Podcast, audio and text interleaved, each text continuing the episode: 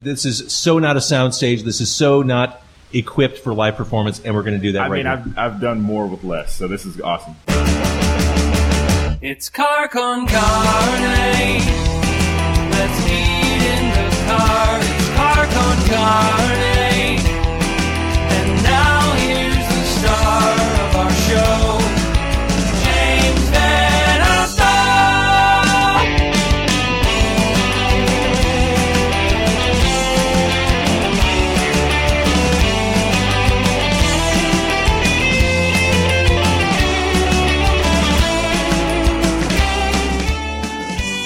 There it is. And we are live at the Taste of Chicago in the Food for Thought Pavilion. We have a small but enthusiastic crowd in front of us at the Taste. The idea that this could happen two years ago seemed unthinkable. The fact that podcasts have arrived to the point where there's a dedicated tent for days on end is amazing. So here's the thing. Car Con Carne is usually a food podcast recorded in a car. There's no food at this table. We're not in a car. And yet we're doing a live broadcast. And we're starting off today with just a, a phalanx of A-list guests right next to me. Uh, in order, I have comedian Dave Helem, a very funny Chicago comedian. Hello, Dave. Hey, how are you? Amanda Downing, executive chef of Rockit, is here. Hi. Love and adore you. Thank you for coming. Uh, singer-songwriter Daniel Wade, who is performing uh, at the Bud Light stage like minutes from now. He popped by. Hey, Dan. Hello. And uh, all the way in the corner, we've tucked away Nathan Graham from the Lucky Dutch. Awesome, bluesy roots rock band from right here in Chicago. Thank you. And he, he brought a guitar, which we may impose on him. Uh, so I'm just going to bounce around since you're all here. We'll, we'll talk about uh, what you all do. And since Dave, you're, you're my right hand man, so to speak, you're right next to my right hand. And look at this. You've already got your drinking bracelet. bracelet Oh yeah, I already had. wristband. A, I already had a drink already. All right. Uh, waste no time. A little day drinking here at the Taste. It's hot. It is it's a little sticky, a little humid out here. A little bit. Um, so you've been coming up in the Chicago comedy scene for a while.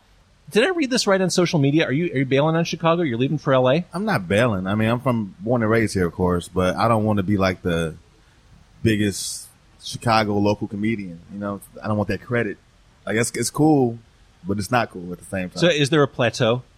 in Chicago, Yeah, a I ceiling. think. Mm, I guess it depends what you want. You know what I'm saying? Like, if, I don't think that it's really possible, even though I'm doing it right now, uh, to live off comedy here in Chicago full time with just uh, living here. Like, you have to travel. Like, even if you are based in Chicago, you have to you have to tour. Like, you you don't, you don't make enough money in Chicago doing shows um, to, to be uh, sustainable. And on top of that, like it's it's so saturated that like let's say I'm at the Laugh Factory, right?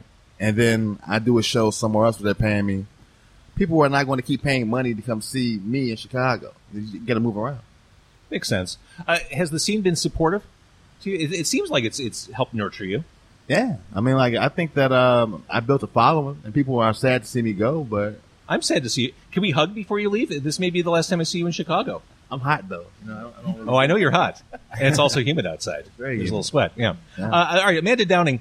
Uh, just when I think food, I think you. I think Rockit. And you grew up around food since you were a kid, right? Oh yeah, definitely. Hey, When you were growing up in Elgin, did you come downtown for the taste? Was that something that your family did? or- Um, you know what? I did more so with friends. I remember like one Fourth of July, hopping on the train with a bunch of friends, came down here. It was you know probably like this, hot, humid, but it was a great time. It was a really nice day.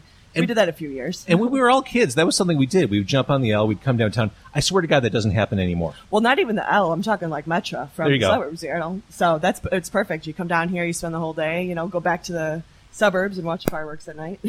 So, right, catch us up with what's going on with Rockit these days. Um, so I mean, in the last year we did renovations, so that's you know maybe not new new news, but um, we also you know we're open for brunch, open for lunch, um, you know, so a lot going on there. We're open seven days a week. Um, you know, there's a few things that we're gonna have going on coming up in the fall. You know, we'll do like we love to do week long fests, like Burger Fest and stuff like that. We did a couple And, and months we ago. love attending week long Burger Yeah. Fest. Well, my, wait- my life is a week long Burger Fest.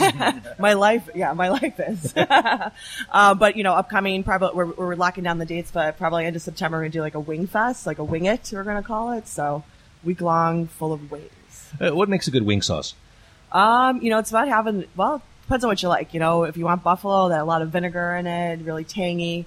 Um, you know, we love do we do have like a mango curry curry one, so it's it has some sweetness, but a lot of fire from uh, some curry paste and uh, finger chilies on there. So it's kind of finding what you like. Yeah, speaking of burgers, uh, just the, the straight up Rockit Burger is awesome. Like if we were to go to Rockit, I mean, that's all you need right there. Because tell us what, what's in that or what that So, is. so that's a wagyu Kobe beef patty, and then it's topped with melted brie, fried shallots, date aioli, and it's a red onion brioche bun.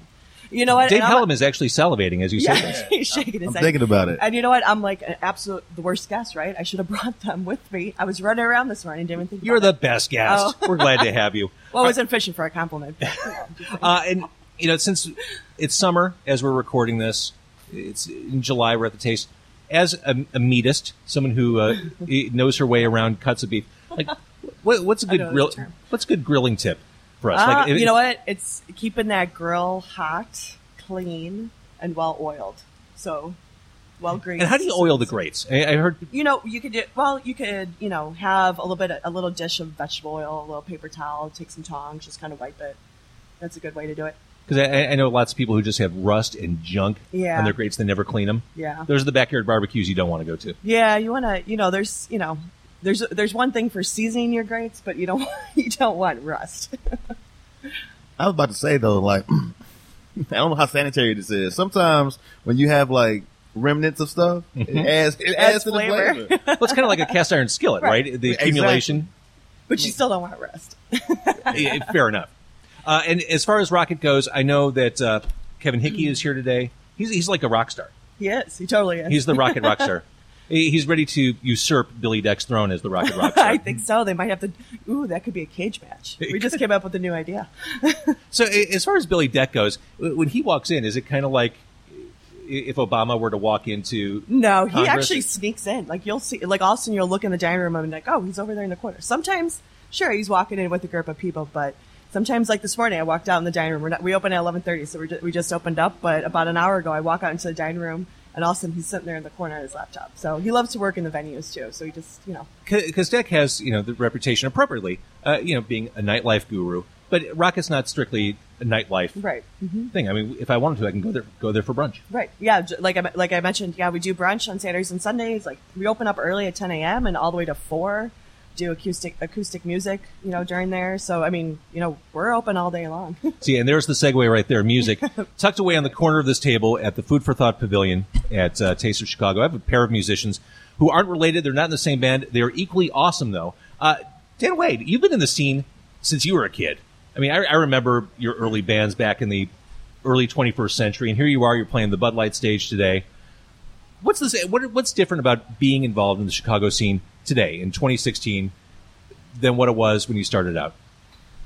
Uh, what's different now for me is that uh, I just do it for fun mostly now. I think when, we were younger and when I was a kid, you know, we were trying to make it. You know, we were playing in bands. I was in a band called Empyrean and a band called Treaty of Paris, and we toured the country and Yeah, Treaty of Paris like got to the goalpost. I mean, we got pretty close. uh huh. Um, and now I'm realizing that it's it's just fun to keep playing and you know keep having music be a big part of my life. And there's so much less pressure now.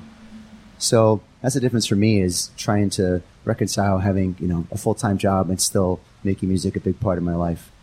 It's similar to comedy, isn't it? I mean, the music. I've always thought the music scene in Chicago is similar to the comedy scene. Is that fair to say, Dave? in some ways where it's just you can have a following here, but I think ultimately the goal is to get um, your art to uh, the masses at the end of the day. In my opinion. Yeah, yeah. Uh, all right, let's uh, let's go down to the corner. Uh, I have Nathan Graham from the Lucky Dutch. Uh, for those who haven't heard the Lucky Dutch, summarize your band. Um, just you know, it's it's kind of funny to say like people say blues rock. You know, people throw out that that moniker a lot. I already did. So I, yeah, I mean, well, it's like it, you know, rock and blues are the, are pretty much the same thing, just one sped up. You know, So, so as a Chicagoan, is blues kind of hardwired in your DNA? it is. It, it's kind of hardwired in there. I mean, you know, I, I grew up in like Kingston Mines and all those places, and Buddy Guys, and played those places when I was like 14, and probably shouldn't have been in there. Oh, for real? So yeah. Did, did they know? Uh, it's, a couple of them did, and they were just like they were fine with it. Uh, they were just like, yeah, you can play here, just don't be at the bar at all. Uh-huh. Uh, I remember being outside in Kingston Mines, and it was like, I think it was like 20, 20 degrees or something like that, and I was sitting there in my coat, and I had to wait outside until it was my turn to play. Now, Am- Amanda, does the idea of a teenage kid in a 21 plus venue just kind of make you break out in hives and a cold sweat? The idea of it? No, not at all. I think I applaud him for doing that. I wasn't stupid about it. I feel like I wasn't. I wasn't stupid about it. Like I wasn't like going in there and you know drinking and trying to get a beer or stuff like that. I was. I was just like I just want to play with these guys and I just want to play the music. So I'll gladly stand outside. You know. And as you were coming up, Nathan, I mean, you played with some pretty big names. Yeah, um, Carl Weathersby. I've you know played with Buddy Guy a couple times. Actually, got a chance to uh, through college. I got a chance to play with um, James Brown right before he died, Stop it. which was amazing and kind of humbling and scary because it's like you know I was kind of a sloppy musician at the time, and he was not about slop at all, like, Uh-huh. even a little bit. So it was a lot of. It was really really hard to to do that. Yeah. That's awesome. Yeah. Uh, all right, so uh, your latest album is Cadillac Coffin, That's right. where Willie the Wimp was uh, buried. Exactly. Yeah, he was buried in a Cadillac coffin. They actually uh, they put him in his car and they propped him up as if he was driving. So the backstory of that, the reason why it's called Cadillac coffin, is um, my on my dad's side of the family, he's related to us on my dad's side of the family. It's a t- notorious Chicago gangster, you know, that just kind of got this weird request to be buried in a car, you know. But um, I was telling our story to that. I was telling our um, the story of that to our producer, and he was like, "That's the album name. Why are we not calling Right. that the album?" I was like, "Yeah, okay, we can do that." And then my dad saw it, and he was like, "Come on, man! Like, why would you let people know that that's that's part of our family?" That's I was awesome. like, that's a cool. I mean, you know, it's like Chicago gangsters or whatever. It's like you know, you much more rather be, you know, known for you know, like being in the Cubs or the White Sox or whatever. But I don't know if I if I had a, like a genetic connection to John Dillinger, I'd probably find a way to announce that. yeah, I mean, Yep. it was just kind of funny because like you you know you find out the secrets of the family as you get older and a ton of stuff starts making sense so it's and you write about it and you just kind of figure out okay this is i'm going to embrace this part of my of my culture my life my family so that was you know how that album name came to be Cadillac Coffin is on vinyl. it is first I- time I'm going, I'm going to ask both you and Daniel Wade. I mean, how, what kind of emotional connection do you have with vinyl? I mean, do you guys still play records at home? all the time You do too, Amanda? Oh yeah. No, I just bought a record player back in January, so I've been buying vinyl all the last six months. You gotta, you have to get a real record player though. Don't get I- the yeah. Like a USB record player you Yo, get at Barnes no, and no. Noble. If you have a USB uh, anywhere on your record player, you're, you're, You're not doing a it good, wrong? You're not a good person. You're Yeah. not like You're it's not a not. good person. Get, get a real You're a record good player. person. it's a character flaw. If you bought your record player at Urban Outfitters, all right, you are not a good person. What about Best Buy? Best Buy is still a place where you buy electronics. Yeah, I think know. that's, that's I'll look fair. into a better one. I'll look into a better. I that's don't- hilarious I'm not judging you. I'm sorry if you have a USB. Well, I, I kind of was. you, but you I kind don't- of just did judge them You now. did, you you said did. that they're awful person. Yeah, I can't say you're, you're not a good person. Th- This is how you prepare for moving to California. You start judging others. Dave- Dave's just getting into groove here. I'm just getting in the groove, man. Daniel, what were you going to say? I have a confession. I don't have a record player.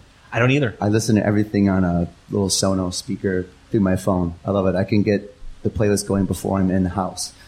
and uh, but growing up, like my dad had a record player in the basement and a big box full of Zeppelin, Hendrix, The Who, uh, Moody Blues, tons of old records from the 60s and 70s. And I remember asking him one time, "Where are all your 80s records?" Like his 80s collection stopped at like Michael Jackson and Hall Oates. And he was like, "What do you mean?" He's like, "We started having kids." He's like, we, he's like, we, we don't even know what kind of music happened in the '80s. We were raising kids, but getting a record player is on my list of things to do. What's the What's the point of having it? Like, is it just like the the cool factor of, of, of No, say you know like what? you, I- does, does it sound better? Does You the vinyl what? sound I, better? I, one of my favorite quotes is from Nick Tremulis. Um, he actually said that vinyl makes music precious, and it's just that moment of just being like sitting down, taking a minute, and putting that record on the needle, and just having that moment of just to process it instead of you know it's like I love my iPhone. Like I you know I was biking here and listening to music, but there's something about sitting down at the end of the day and just like being able to put that record on and just listen to the music and not have a bunch of other things happening while it's ha- while that's going on. That's kind of like generational though, because like I can remember in the '90s when I opened up that CD and I put it in, and you hit the play button. It's like I, I when I got Tupac's "All Eyez on Me" in 1996, and I hit play. It wasn't a record, but I felt mm. Well, it's like there's there's album artwork. There's you know there's liner notes, and it kind of puts you in. Like for me, I'm a child of liner notes, and I wanted to know who was doing everything. I wanted to know who played the kazoo on the 15 seconds of this song. You know, Oh. that was my thing. So I wanted to read that stuff, and you can't get that with an iPhone or an iPod. And I I get that idea of being in the moment with the record. You've got 20 minutes. Like if you put on an album on CD, if you if you stream an album, you can tune out, you can zone out as it's going on. But when you have that record going for those 20 minutes, you, you're you're tuned into what's happening. Exactly. Plus, And also from- you can't skip. You can't skip Ex- as easily. You can't just Yeah, push that's a button. Push Yeah, skip. it seems that's like my, that's my. It's a total first world, world problem trying to change the track on a record. It's like you got to lift the needle, make sure it's precise. Our lives are so tough. they are. Well, for me, it was like growing up. My mom would. I don't know if this happened with you, David, but when your mom started putting on oldies, it was time to clean. Yeah, Sat- That's- Saturday morning. yeah, Saturday, morning, yeah. Saturday, Sunday morning. If like Otis Redding was playing or the Four Tops, it was like I was cleaning. That's what I was doing all day. The thing is, I had so many records, uh, really through my early 20s, you know, a wall of vinyl, truly. Once you move that stuff more than once, the, the appeal, the sexiness of, of records really tends to go away. Once you have to lift crates up and down stairs multiple times, it becomes so much less exciting and integral to your life. It's a labor of love, though. Sure. It's a labor of love. Sure it is. I've moved apartments a bunch of times, and I've had to lift crates. And oddly enough, my record collection gets smaller and smaller every time I've moved. So Uh, going back to you, Amanda, because we are at the taste. I want to talk about food. Um, I saw this. Is this something you still have? The grilled blueberries, house-made lemon curd, torched pound cake, and whipped cream. You know what? That was something we put together as a special last You should make that every day. Well, you know what? I'll let my sous chef know because actually he put it together. I was actually out of town when he did it, so um, we'll, we'll have to put so you can tell. Tell him these he's a guys- yeah, genius. I will. I will. He'll love that. And one thing, if you, if you want to learn more about Amanda Downing on social media, Cubs and food. That's really it. yeah, That's especially right now. it all is- about the Cubs. Yeah, it's very easy to be a Cubs fan right now. Are, are you guys baseball fans? yeah, I am. Who's your team? Cubs. I grew up as a Cubs fan, and then I went, I went to Wrigleyville, and I was like, "You all suck as people." and then I started becoming a White Sox fan more, but then I was like, "You all suck as a team," and now I'm back to the Cubs again. Hey man, I'm a White Sox fan, and I'm just saying, I'm just putting this out there. We won a World Series ten years ago. Nobody, nobody, like nobody cares about that. Well, the thing about the. I, I'm, I'm a Sox fan too, but the, the thing about that World Series win, it's getting further and further in the rear view. Like Yeah. it, it's it's getting hard to, to coast on that one because it's you know once you pass the decade, Well, I'm I'm I'm holding on to it until the Cubs win. And I do want the Cubs to win the World Series. I really, really do. I will tell you this: I will leave Chicago for the la- for the next six months after. That, oh yeah, Dave will go nowhere gonna near burn, Wrigleyville if that but- happens. Oh, I want to see uh, that. I want to see. I, I just want to see all the the uh, just the the twenty frat boys and just setting themselves on fire. I want to see all of that. Yeah, I got a prime spot. We can go to the roof of Rockit Burger Yes! Bar. We're going to your place. See, I, I picture the aftermath of that looking like Escape from New York, the John Carpenter movie. you got Isaac Hayes rolling down the street, Ernest Well, they, Borgnine. you know, it was it was crazy down there for the Blackhawks celebration. Oh, I bet. Oh, too. yeah. So I imagine that times like a thousand. Absolutely. All right, or as I say in business, 10x. Amanda, you know what? I actually started doing comedy at, at your. Did you? uh, Okay, when we they used, to, comedy, they used to have uh, shows upstairs on Friday night, so that was actually where I started like cutting my teeth. I guess back in 2002. Now, in addition to comedy, Dave, you also you're a teacher.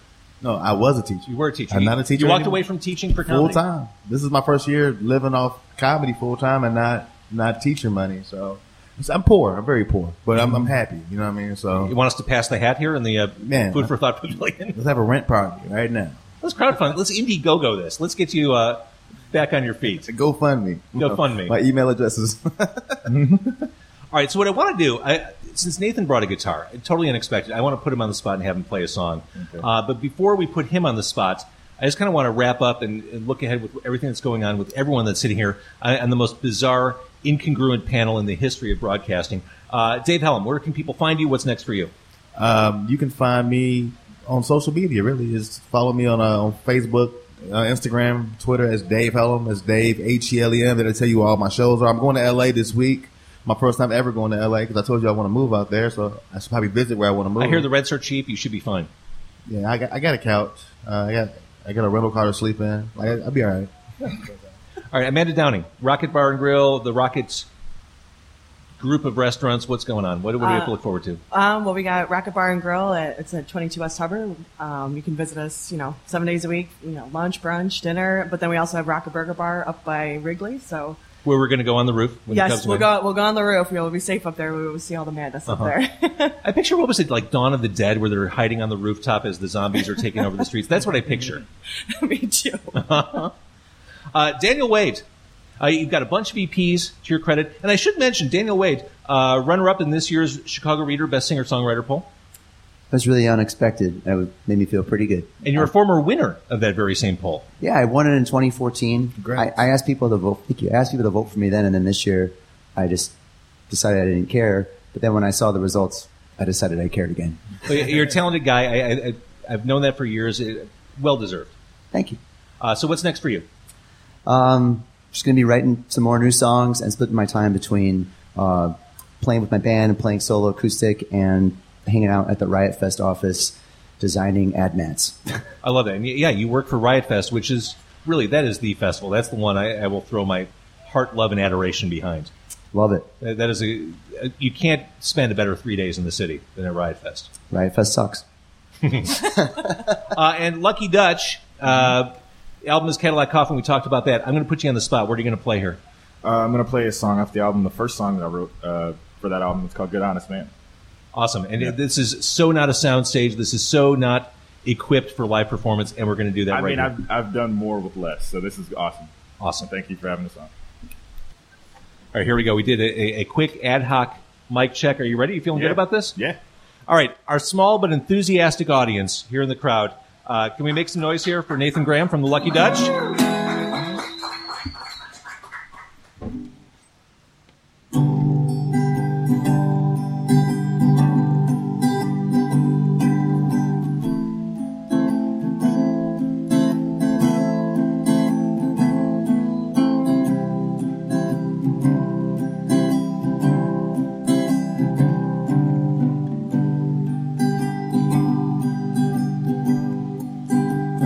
I've lied to you, and I'm lying to myself, and I've lied for a reason, even I couldn't tell. To make me feel strong and I refuse to be weak, to hide from my truth. I was too scared to see. And as I stand here with my heart in my hand,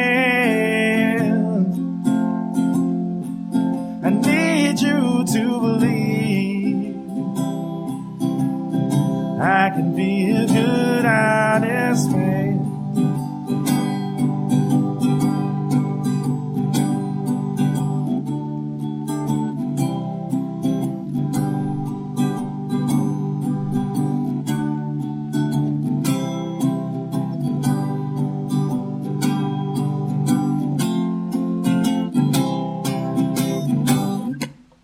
Gave me your best. Me your all. And I just could not. I couldn't tear down my wall. Gave me your hand.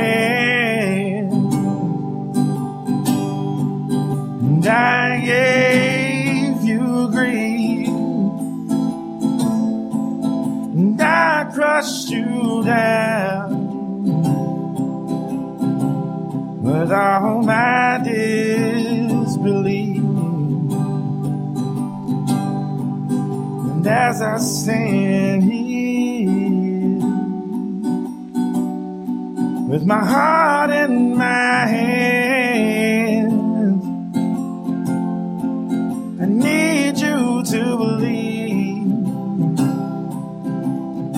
can be a good, honest man.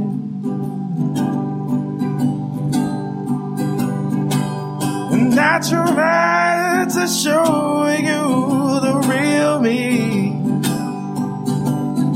Most never get to know. And I tried to show you, but it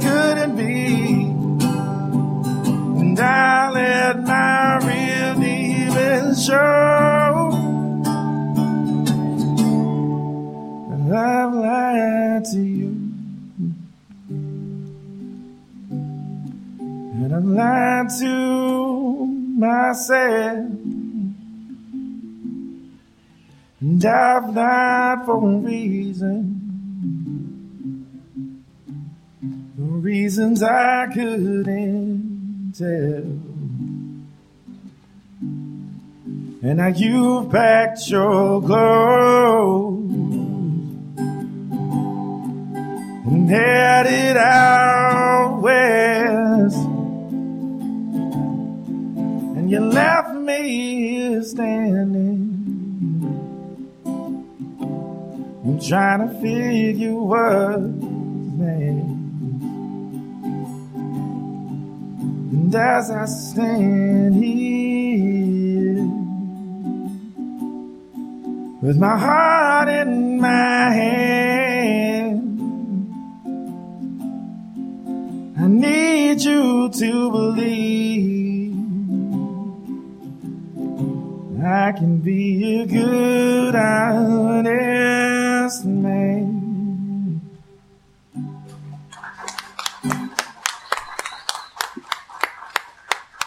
Nathan Graham from the Lucky Dutch. That was that was fantastic. Show's over. We're closing the tent down after that. Thanks for doing that. Thank you. Now you guys got Michelle L'amour on. She's way better than that, what I can do. I love how this all comes together. Yes, Michelle L'amour, uh, Kevin Alvis, and Amy Guth will be joining us as we pause and uh, provide appropriate off microphone thanks to Nathan. All right, and we're back. Uh, it is uh, truly a guest of Palooza. I'm thrilled. We're sitting here, Fourth of July week, as the Taste of Chicago kicks off. It is gorgeous outside. We're staring at Buckingham Fountain, which is lovely. I don't walk by Buckingham Fountain often enough. And I'm joined by two podcasters who are part of the Yak Channel Podcast Network. Uh, two of my favorite people in the world. Two very talented, two very different people. Uh, starting with Michelle L'amour, Hello. host of Revealing with Michelle L'amour. Uh, you are an international burlesque star and true. an entrepreneur and an all-around talent. And Kevin Alvis, host of Beyond the Boards, Hello. a podcast about Chicago's storefront theater community. Yes, So really, performance is the world's or the world in which both of you live in. absolutely. Yeah, we're not so different. Yeah, yeah. You and me. Yeah. Now, what's so. what's cool about having you guys here, and what's cool about having you involved with the Yak Channel, you were podcasters walking into this. Like you just, this is something you just kind of took a shot at, and you're both awesome at it. Oh, well, Well, thank you. yeah, you took a shot asking. Yeah. I just said yes. That's all it And then takes. went, now what? I don't know. Oh, my gut dropped. It was like, here, have have the opportunity to do a show. Go do a show. I was like, oh, I've got to go do this now because it's been something that I've been wanting to do for a while, and just never had the the jump start to do it. And here we are. Well, that's the thing about podcasting. You don't need to be an experienced po- uh, broadcaster, or experienced media person. You just have to have a point of view. You have to, Absolutely. like understand your milieu and be able to talk about it. And both of you are at the forefront of what you do. Mm-hmm. Yeah, it sounds easier than it is, I think. I don't know. The first time I did it, I was like, what am I saying? I'm just talking to myself. Oh, I rambled for an hour. I mean, we, we cut our show down from we had over sixty minutes of interview and had to cut it down to thirty. And I was like, I don't I, I don't know what I'm saying in half of this. Thank goodness for editing that we don't do this live, Exactly. except for right now. I do think It's after I listened to your first podcast, Kevin, I said maybe it could be a little shorter. yeah, and I think what you said is an hour is good if everybody knows who you're talking about. And I went back and thought about it. I'm like, yeah, no one knows. We, we're introducing these people to you know these companies to people. So yeah, keep it shorter, keep it simple, stupid.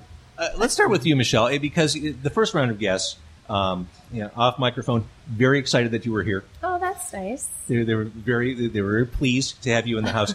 Um, you went to school for finance I back did. in the day. Yeah. I would say your career path took an unexpected turn. Um, or expected, I suppose. Uh, this is much more preferred than finance.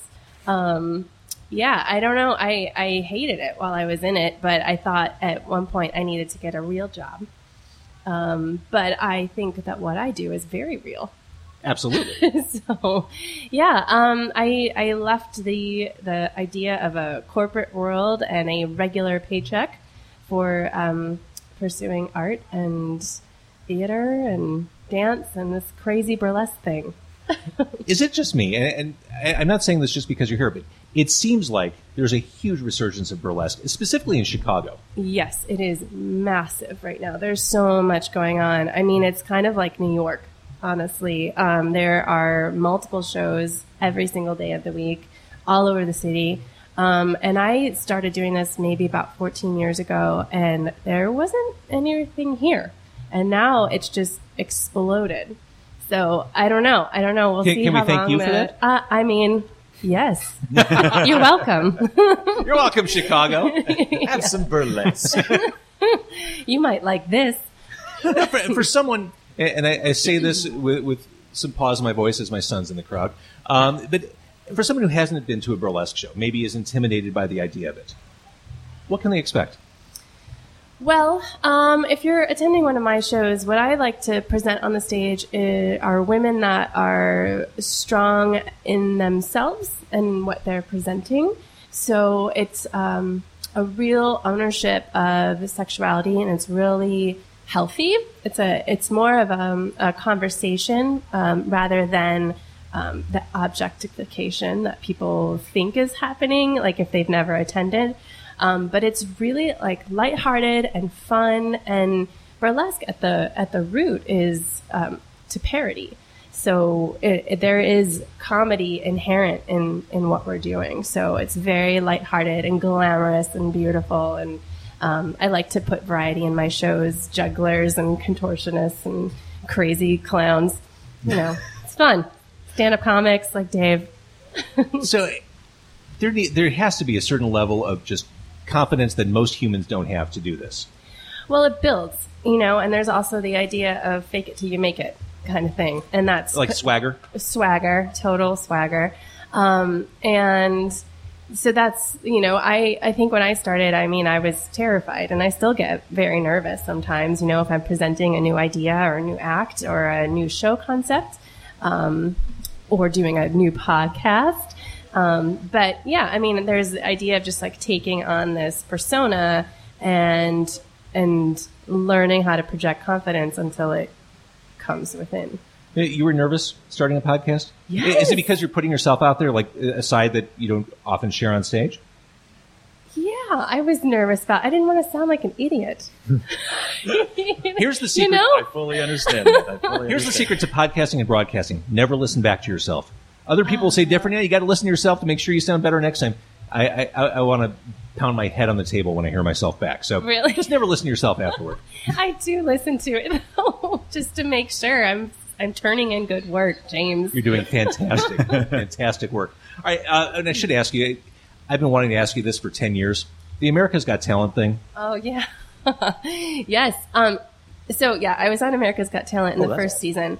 Um, but it's funny because I I just on Twitter today saw that there was a 90 year old burlesque dancer on America's Got Talent, and I think that's pretty amazing. That's awesome. yeah, incredible. Um, but I was the first burlesque dancer to be on that show, and, And you did a Knight ri- rider routine for Hasselhoff. Oh yeah, I did. That's amazing. You did Yeah, a Knight. Rider? Yes. Oh, on I the need kit to go car. find this. Oh yeah, you do. That's amazing. the the car. Hoff. I was like very impressed with the car.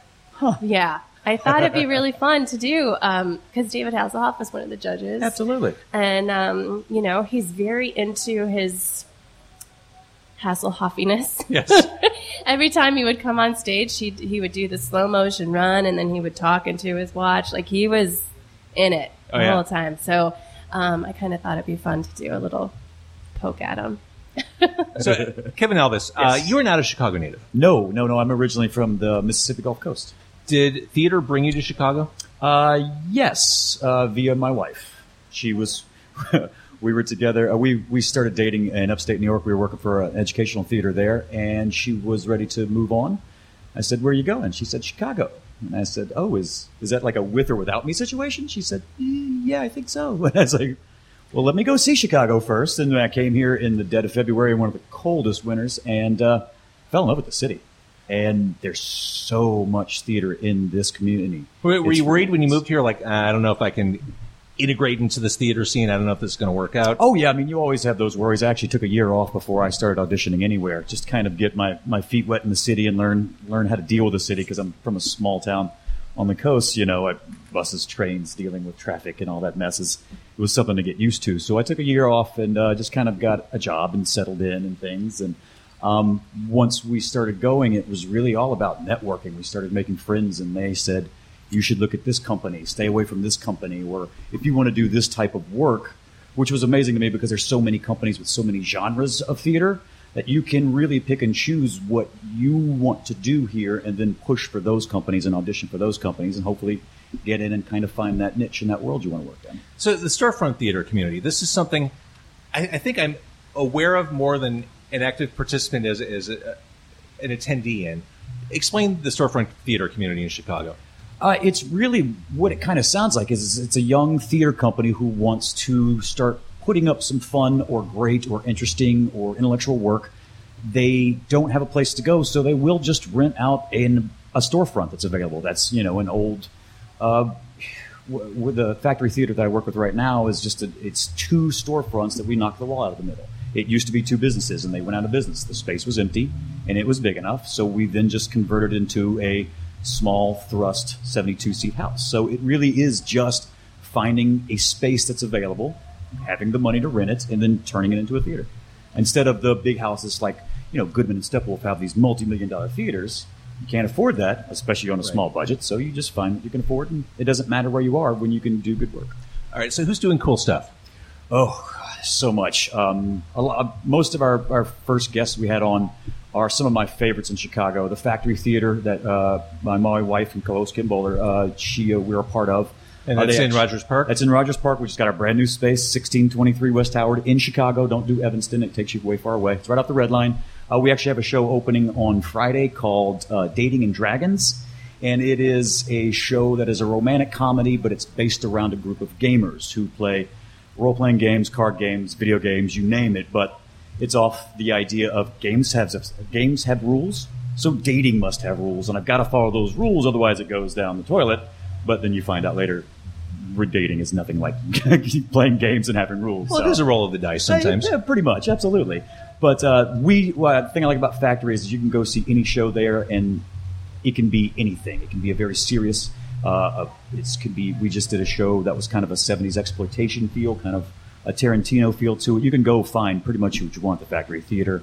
Um, Wild Claw is a horror genre theater that does just horror theater, and they're You did fantastic. a podcast with, with them. Yes, they were our second guest on there and some close friends of ours. And um, also, too, the live lit scene's fantastic, like the Paper Machete that's free every Saturday up at the Green Paper Mill. Machete is great. It's fantastic. I've it's a that live show. magazine, and uh, you know they have different acts on every week. They're fantastic, and they're free. I mean, the thing I like about a lot of storefront theater and shows like Paper Machete, or I'm also a part of a show called I Saw You, where we perform the personal ads. It's three actors in a bar Uh-huh. that perform all the personal ads from like Craigslist and OkCupid, things like that. Um, it's inexpensive. Well, you know? let's stop there. I, I just want that to sink in.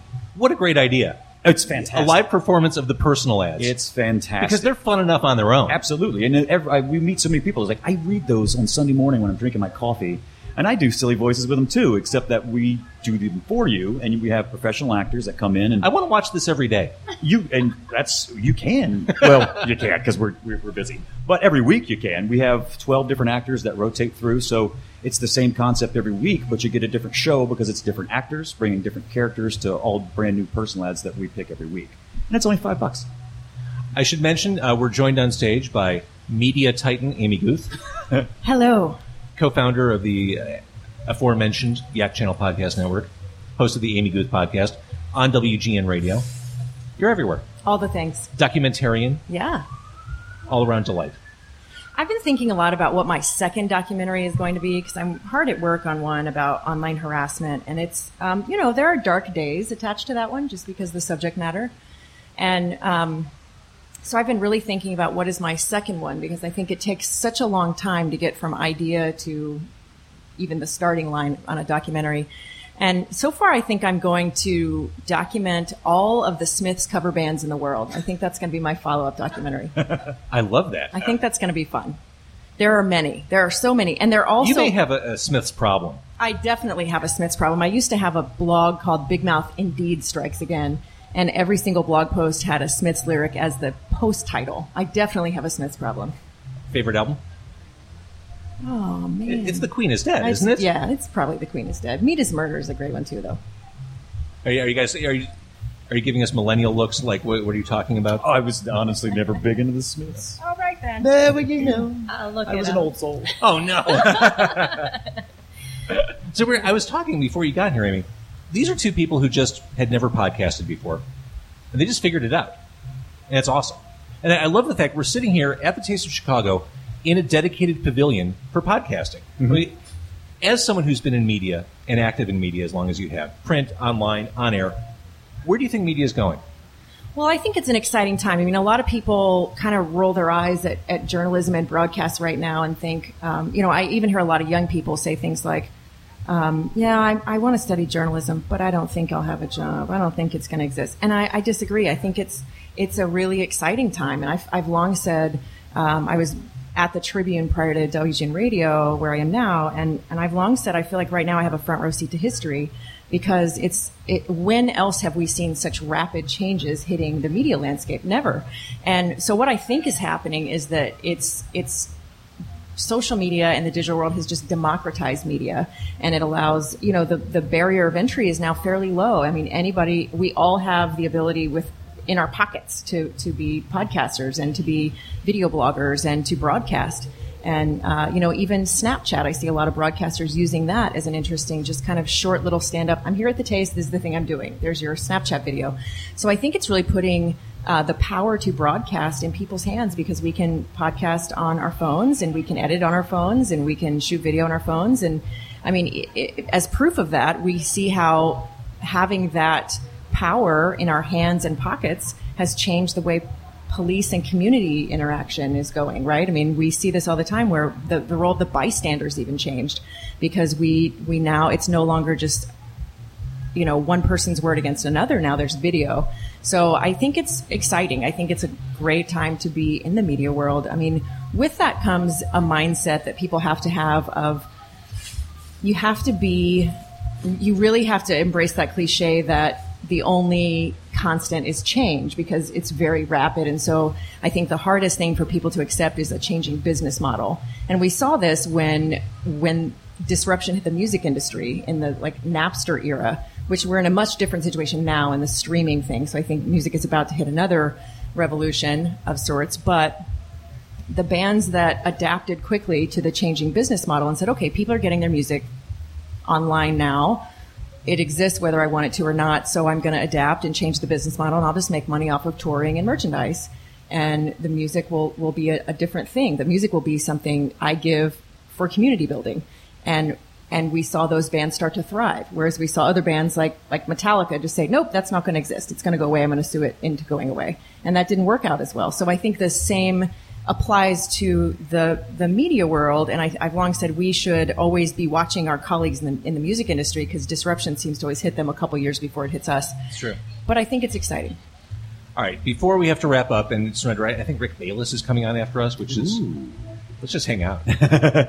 Is he going to cook on there? Oh, I, I just want to hear him talk. I want to hear him pronounce dishes in Spanish. I'm just And getting roll the so R. hungry. I know, right? I almost have- didn't make it walking through the food I know. I have questions for Rick Bayless about there's a, a salsa verde recipe that, that I've tried repeatedly. I've never failed a recipe. I'm a great cook and I can't get his, this one salsa verde. So like he's holding something out on us. It's not right. So corner him. That won't be awkward at all. It won't be weird. All right. So before we wrap up, uh, Kevin Al- Kevin Alves, your podcast is Beyond the Boards. You can hear it on yakchannel.com. Uh, what's next for you, theater wise? Where can people see you? At, Uh, that, um, uh, actually, you can catch me um, randomly at I Saw You on Wednesday nights at the Town Hall Pub with the Bruised Orange Theater Company. Uh, I'll also be performing. we should make a field trip. We, that should be an outing Yeah, for all of you us. should shouldn't all Yeah, should come. we yeah. should have like Yak Channel Yak night Channel one night. Yeah, Yeah. and you'll 'Cause love it. it's I'll let funny. you know. It It's is hilarious. so funny. I have fallen out of a chair laughing at that show before. It is It's funny. absolutely my favorite show I've ever performed in my entire life. It's simply this because the situation is as an actor. On that show, I get to do whatever I want. Sure. And I don't have to be anyone that I don't want to be. It's fantastic. But uh, there's always I saw you. Uh, I'll be coming up uh, in I believe beginning of August doing a um, a radio reading with the Wild Claw Theater, uh, and then in I think it's opening in September. I'll be doing a show called Zombie Broads with the Factory Theater. Uh, it's a fun comedy about the um, zombie apocalypse. Love it. Yeah. You got to laugh about it. Oh, yeah, because it's going to be awful when it happens. Oh, so we may yeah. as well Might as well, you know. yeah, giggle about it now. All right, international star Michelle L'amour. I know you always have tons going on. Hosted Revealing with Michelle L'amour. What's coming up for you?